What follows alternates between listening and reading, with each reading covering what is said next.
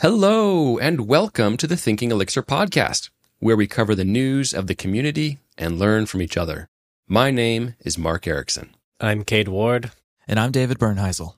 Let's jump into the news. First up, Dockyard released an Elixir Roundtable interview on YouTube. In this interview, they interviewed Chris Grainger about Chris and his company moving Amplified, that's the company, from Python to Elixir. And an impressive reveal from this was how Amplified cut their monthly AWS bill in half by moving to Elixir. It's worth pointing out that they are data science kind of oriented. That's part of what it was. It wasn't just like a straight up Python app to Elixir. There's more of the services that AWS offers. Yeah, I mean, Chris Grainger goes on to explain further on Twitter and how they're able to do that. But he mentions yeah, like Prefect and Spark and all these services that kind of had to like hand off to each other. We'll have a link to a clip from the show, but you can think of it this way, like, and, and he put it this way. In many ways, the AWS spend slash can be explained by the Saša Jurić list that kind of like equates services to what is on Erlang and Elixir. So you cut out all those other things, right?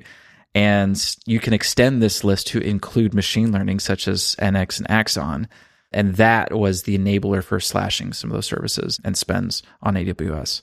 So like OTP is just amazing. Additional to that is the ETL pipeline kind of stuff, right? That like Spark. So you can think of Broadway. I'm thinking of Oban. I don't remember if he said that, but Oban and Broadway, like those kinds of things being just with OTP and distribution and cross communication and all that kind of stuff just gave him what they needed to move from Prefect and Spark.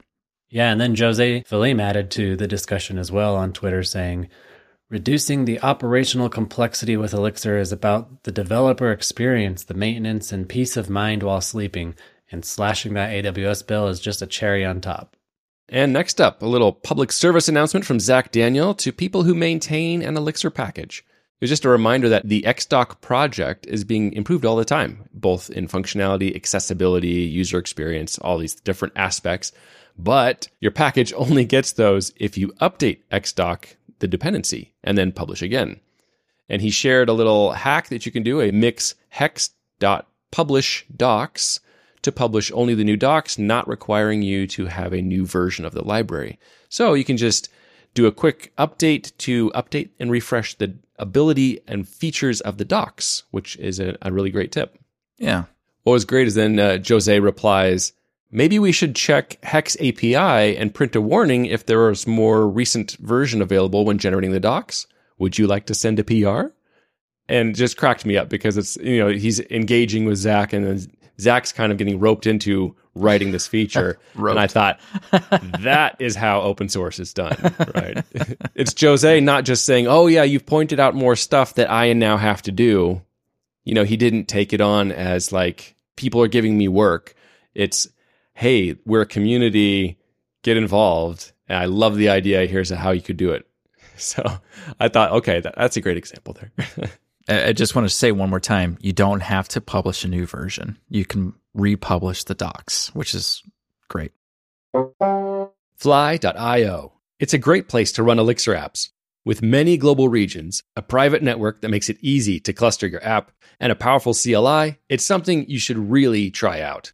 Experience it for yourself at fly.io. Next up, Andres Alejos wrote a tutorial on how to integrate LiveView and PDF.js. We have a link to that blog post. I found it really interesting. Image previews are kind of built into Phoenix LiveView, so you can kind of do that drag and drop functionality, right? But if you want to like preview other assets, PDF being another common one, you kind of need a little bit more work around it. And that's where PDF.js comes in. PDF.js, I think, is Mozilla. That's a legit one, right? I think it's even built into like Chrome or Mozilla. Like when you open it up, like that's what they use. So it's legit.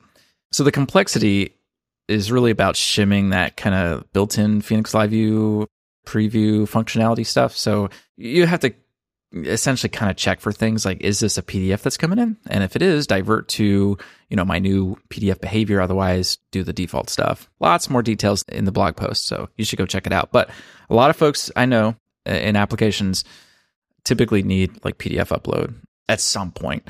So this was pretty neat to see how it works with Phoenix Live View. Up next, if you haven't been to Elixir Forum in a little while, you might not have seen there was a 2024 Elixir Forum update. They've got some fun things on here. There's some discounts and some giveaways going into the year. And they kind of summarize some things that have gone on in the communities. The introduction of NX, Livebook, Ash, Elixir Desktop, Hologram. And they kind of just talk about the year in review. And then it wouldn't be the same unless we had some little image where we like joke about something new coming. And so here we are again saying if you've liked the features that we've come out with lately, like the like the live chat they added to the Elixir forum, a few other things. They've all been very community centric. And if you've liked what they've done, then you will love what we've got in mind. But we're not ready to show you the full details yet. But here's a sneak peek. And then they give you a little image of the form. and it almost looks like somebody has ripped as if it were paper, ripped a piece out of the middle, and behind is like a little superhero with a cape. Intrigued, excited? We hope so. Keep an eye out for more details coming soon. It's going to be AI. Calling it now. AI. Has to be, right? Everybody's adding AI to their websites. Yeah, I think it's uh, good to just touch on how Elixir Forum is probably the most active Elixir community site online. And for people who are coming new into the Elixir community, it can be sometimes a little bit hard to find where are the people who are talking about these things. Where do I go? Is it like a, a Discord channel or is it a Slack? Is it you know this website Stack Overflow. Yep. Yeah. Where is it? Yeah. Because like if you come from another language where they were heavily invested in Stack Overflow and that's where the community was, then you'll find oh they're not so much there in, in the Elixir space. So just you're all welcome. Elixir Forum. That's kind of where people tend to be. And last up, NervesConf US has been announced. It will be May 9th, 2024 in Chattanooga, Tennessee, and the call for proposals is open. They are currently looking for talks at all levels for any nerves related topics. Well, that's all the time we have for today. Thank you for listening. We hope you'll join us next time on Thinking Elixir.